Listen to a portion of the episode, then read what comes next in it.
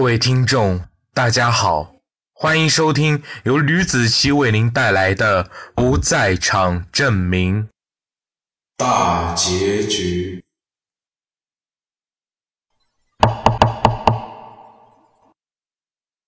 门被敲响了，别开门！张广伦瞪着老太太，他的眼睛已经充血了。哈，哈！老太太不敢动弹。敲门声越来越大，越来越响，然后竟然成了撞门的声音。咔嚓一声，门被撞坏了，稀稀拉拉冲进来几名警察，就连门口楼道里都站满了警察。郭荣先把老太太带出了屋子，又把张广伦和杨康给拉开了。几个警察翻着张广伦随身携带的一个包，里面竟然空无一物，看来是张广伦用来装纸和笔的。杨康一个劲的咳嗽。张广伦，把他带回去。郭荣指着张广伦，又看了看杨康，这个也把他给带回去。在进入警车的时候，张广伦在人群中看见了一个身影，那个人便是董涛。今天已经是张广伦被抓的第三天了，董涛每天都要来这里问问情况。郭荣一脸的疲倦，脸上都起了痘了。他还没说吗？没说。他可是十分明白审讯流程的。而且他去找杨康身上没有带任何的凶器，也就是说，他只要咬紧牙关，咱们就拿他没有办法。不可能，我这样疲劳的审问他，他不可能受得了的。他迟早会说的。你就不怕他举报我们？不碍事，我们十二小时后就把他放出去。脚只要踏出警局一步，就会有另一张传票传呼他。已经用了五张了。一旁端远说道。你可真厉害啊，端远！董涛话锋一转，张广伦他是不会说的，起码现在不会说。那杨康他招了吗？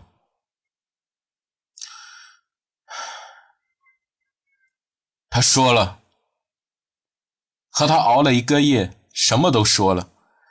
杨康承认他自己的所作所为。端远如此这般一说，董涛眉头皱了皱。端远继续说道：“当时我听到他讲的时候，我都挺后怕的。如果他继续这么做的话，后果可不堪设想啊！我现在已经掌握了孙子文被杀案的细节了。那两个年轻人肯定和有案子有关的。一会儿带他们，一会儿带着他们进审讯室吧。我现在想试探一下，怎么敲开张广伦的嘴巴。”如果还问不出个什么所以然来，我想该放他走了吧。就算是铁打的人也受不了这样的考验啊，只能这么办了。郭荣和端远同时点头道：“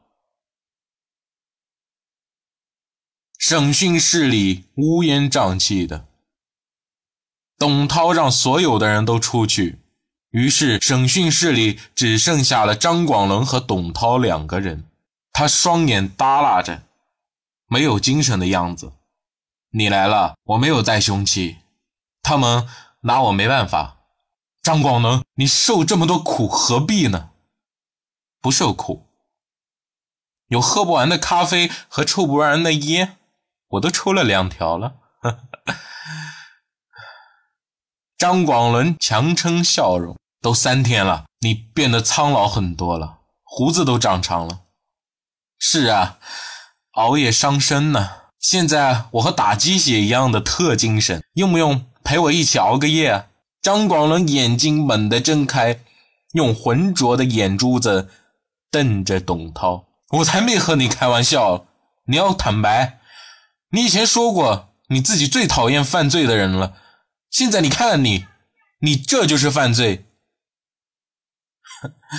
是啊，张广伦说：“可是他们没有证据，我就是无罪的。我本来就没有做什么杀人犯法的事情，你们凭什么抓我？他们没有功夫会和你耗下去的，他们会逼迫你的，你知道吗？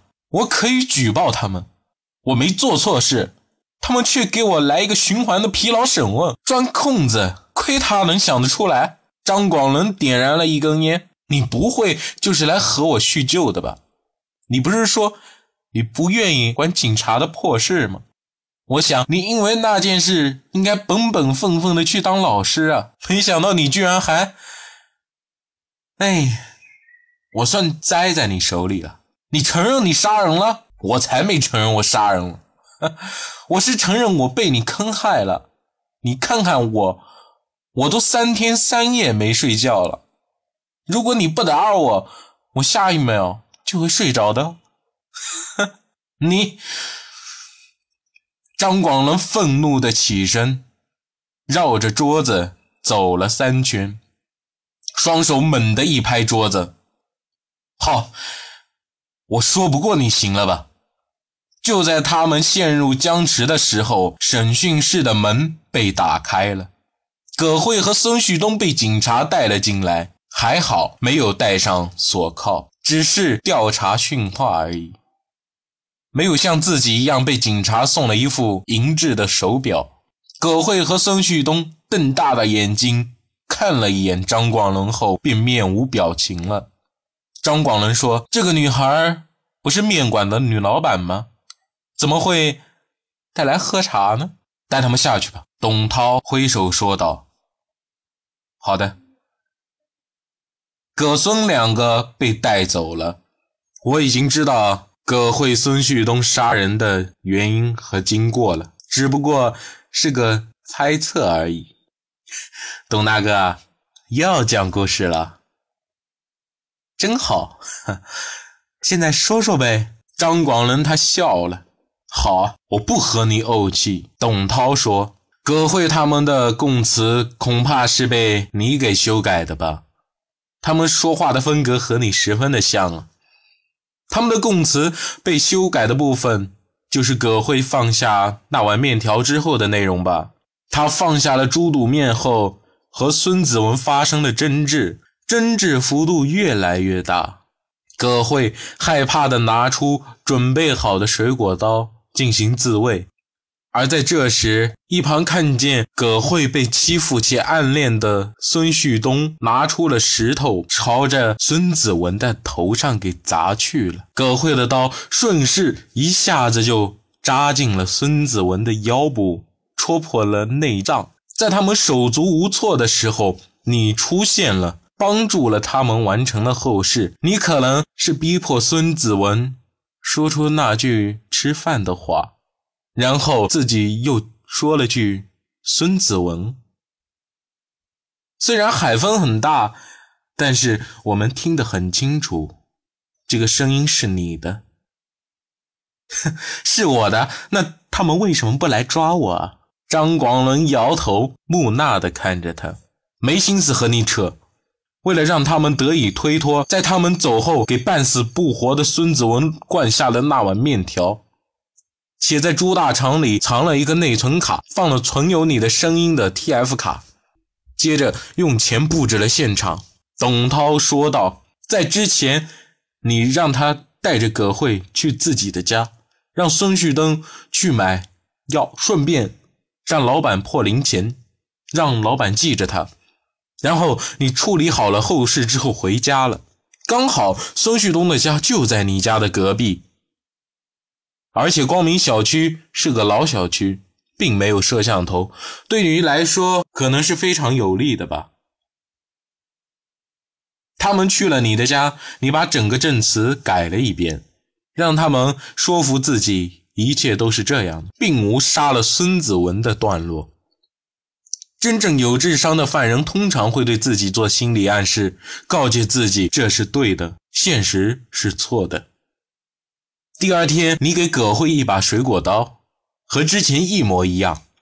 当葛明说没见过那把水果刀的时候，我就怀疑是不是葛慧把刀带出去的时候被葛明看到了，才这样说的。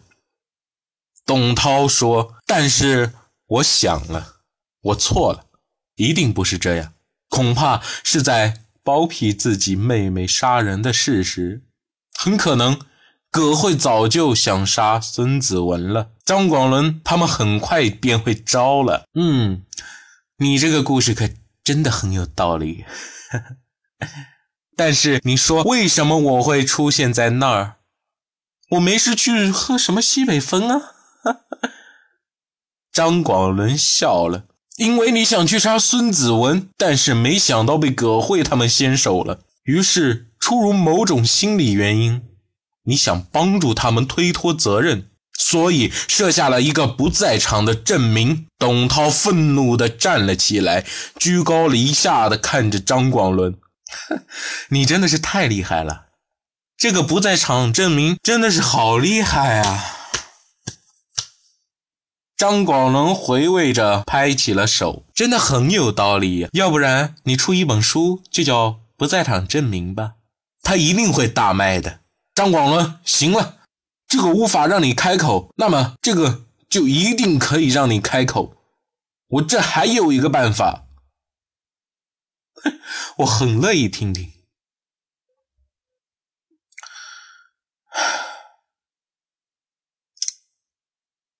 是你女儿月月的事情。董涛虽然之前和张广伦大吵，但最后还是平复了一下心情，和他说起了这件事。张广伦听到了月月有线索，所以他十分激动地看着董涛：“月月她在哪里？她？”被杨康绑架了，杨康呢，强奸了月月。好，那月月她被卖到哪里了？张广伦说：“月月她，张广伦，你千万不要激动。我告诉你，你可千万要挺住。”董涛的一句话让张广伦心里再次被提到了嗓子眼。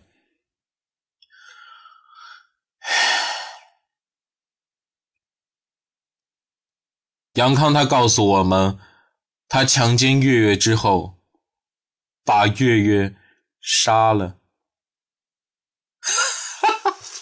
杀了，杀了，杀了，杀了是吗？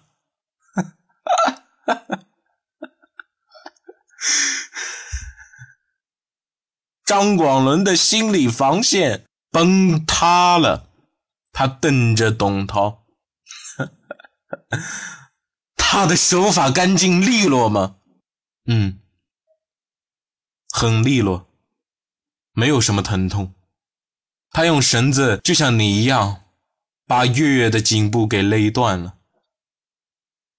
董涛他也是人父，当他听到端远说出来实情后，他眼前一花。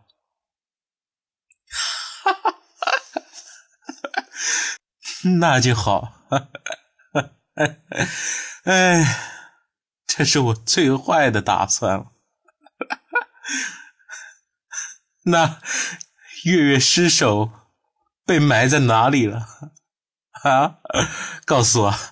张广伦好像是疯了一样的笑着，他说道：“被铁丝绑上石头，扔进臭水沟了。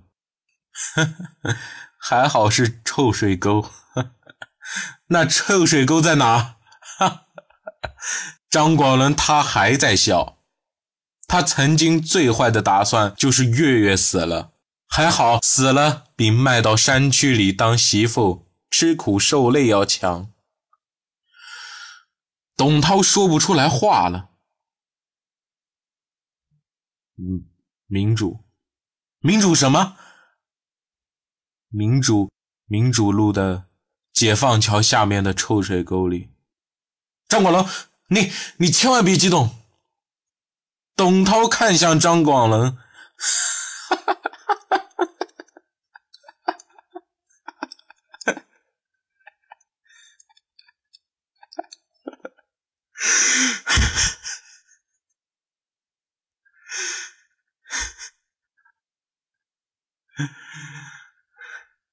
张广伦大口喘着粗气，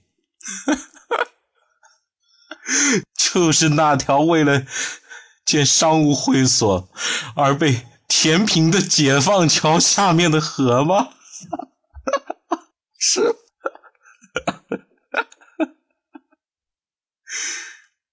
张广伦眼前一片黑暗，他从位置上滑了下来，坐在了地上，脸憋得通红。他死了，哈 还被丢在河里。那条河还他妈的被政府为了建为了建娱乐会所而填平了。狗屁的，什么商务会所？哈我做了最坏的打算，没想到居然是这种结果。不，不，张广伦的眼泪大滴大滴的往下流。不可能！为什么？为什么连尸首都找不到？为什么？我…… 张广伦就这样嚎啕大哭了整整半个小时，直到眼泪哭干了。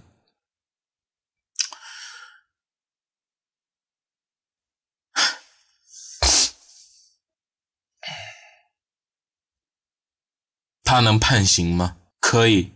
董涛说：“那好，我也不为难你了。人不是我杀的，放了我吧。”张广伦擦干了眼泪，恢复了刚才的神色，只不过音调变了。我根本就没有杀人的动机。为什么说我杀人了？你为了让警察找凶手，你才这么做的。我知道。你这几年为了找月月到处碰壁，但是你也不能杀人引起警察注意力呀！不，我没杀人，就算证据不足，我也不会杀人的。我没做，就是没做。难道我没事做了就去杀人吗？张广伦吼道：“他们拒绝受理那么多次。”说证据不足，无法受理我的，忍了，还在意这些？你别再争辩了。我们调查码头的监控录像时，发现那个是你损坏的。你动点脑子想想，那个录像系统能保持那么久记录吗？你说话怎么语无伦次的？太不像你了，董涛，你无理取闹。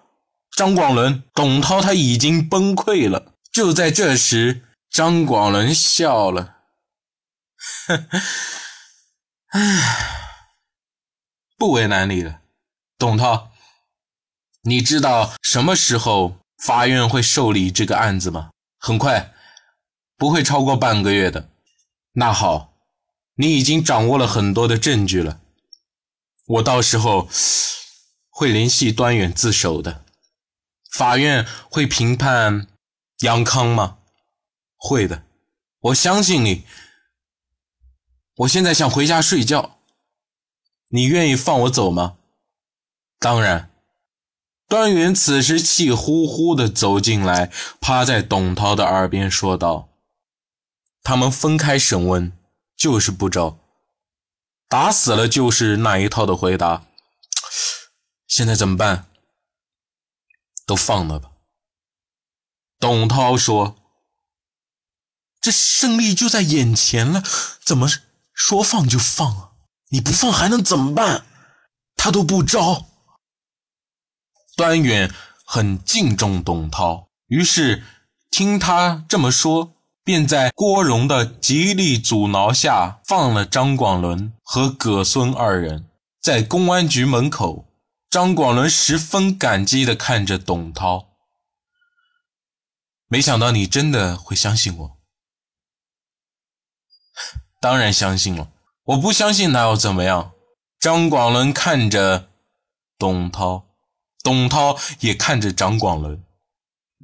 对了，我还有几个问题：你是怎么杀了那几个人的？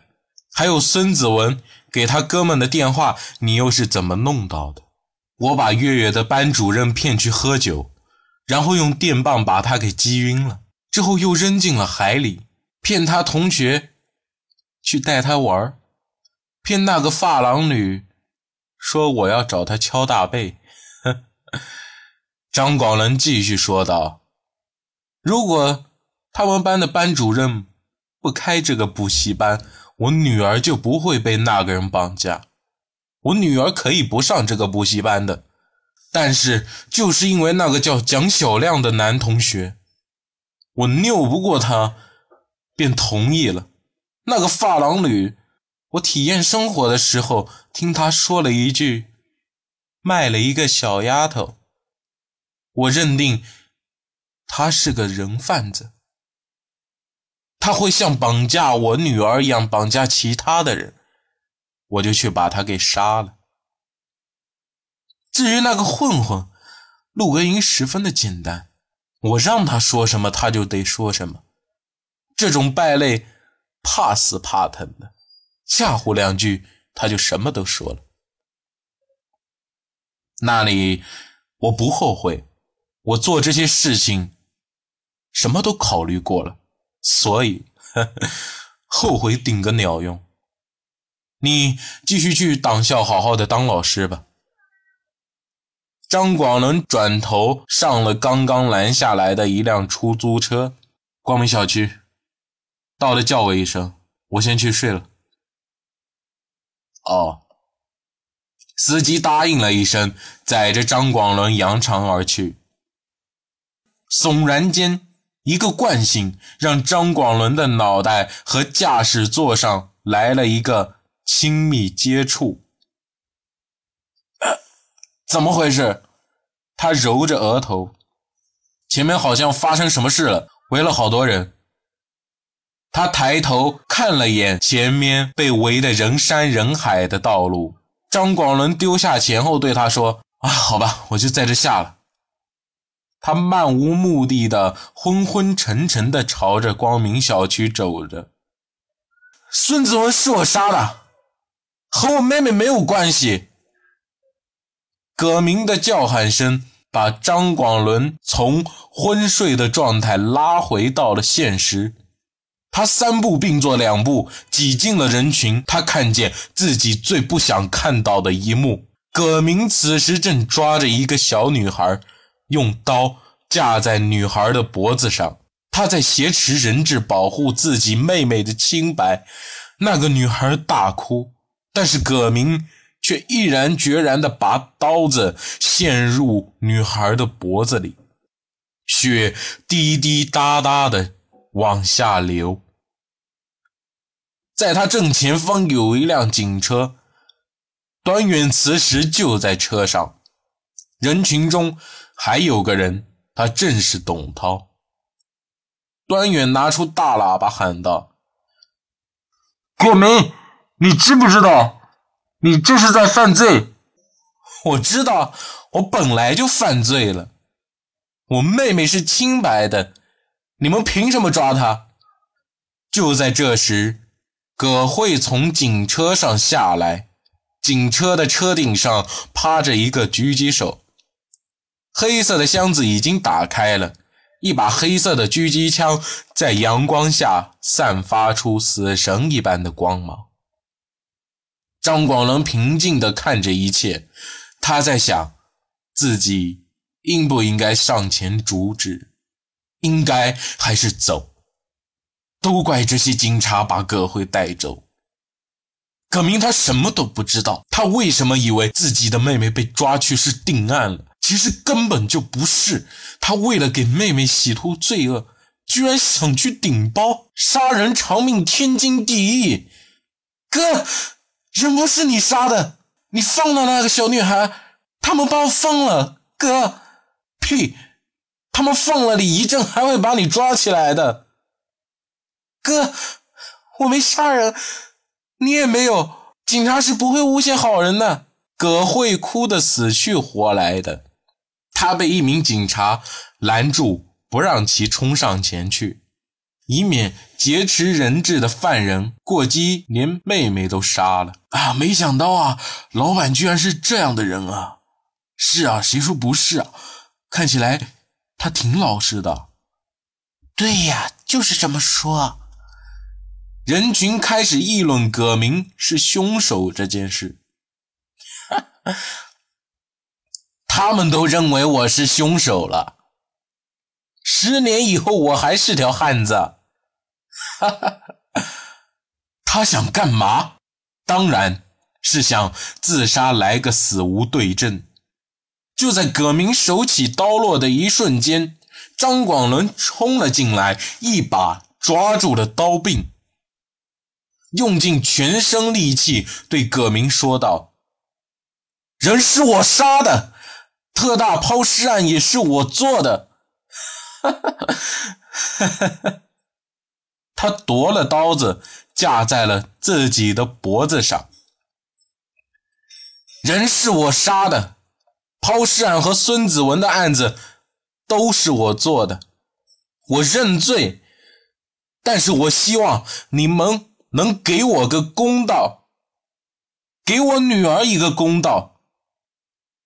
第一个公道是说给端远和董涛听的，女儿的公道是说给在场的所有人听的。董涛见情况不妙，想出言制止。你别犯那个傻子，还没有说出口，血就从张广伦的脖子处喷了出来。他闭上了眼睛。人在死的时候，真的可以看见自己思念故去的人呢。爸爸，张广伦伸出手，虚空一抓，然后摔倒在地，血液如同喷泉一般。朝着天空喷去！快叫救护车！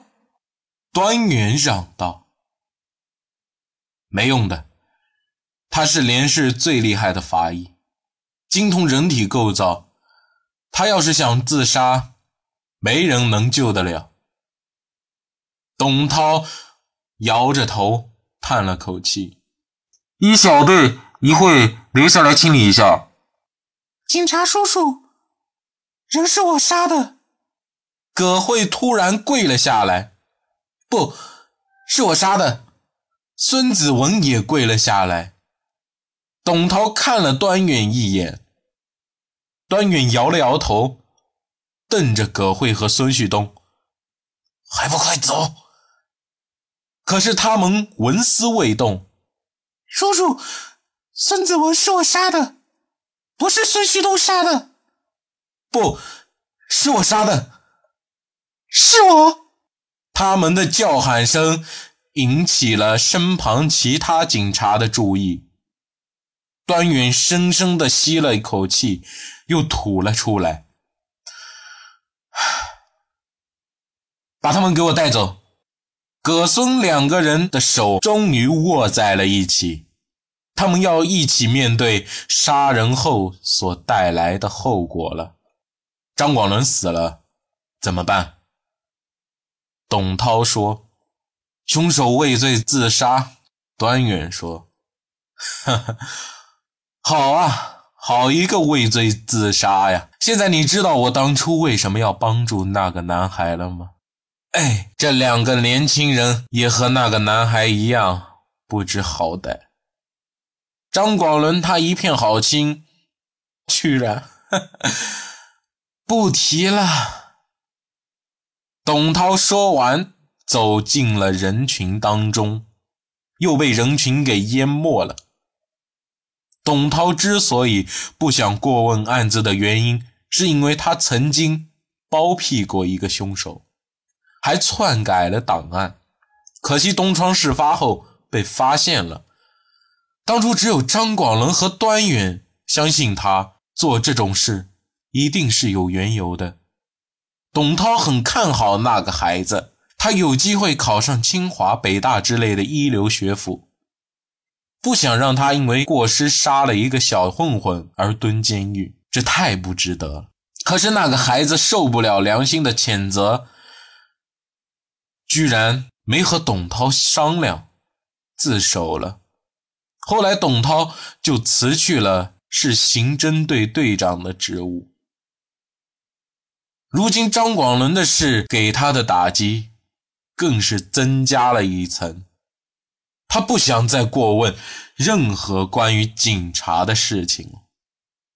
后来，端远在张广伦家车库里的自行车轮胎与轮毂夹缝中发现了一个十米长的麻绳和匕首，以及一张内存卡，并在张广伦的日记里发现了预谋杀人的不真事实。或许他早就准备好了死亡了。在他家里的床头上摆放着一瓶酒和一整瓶未开封的安眠药。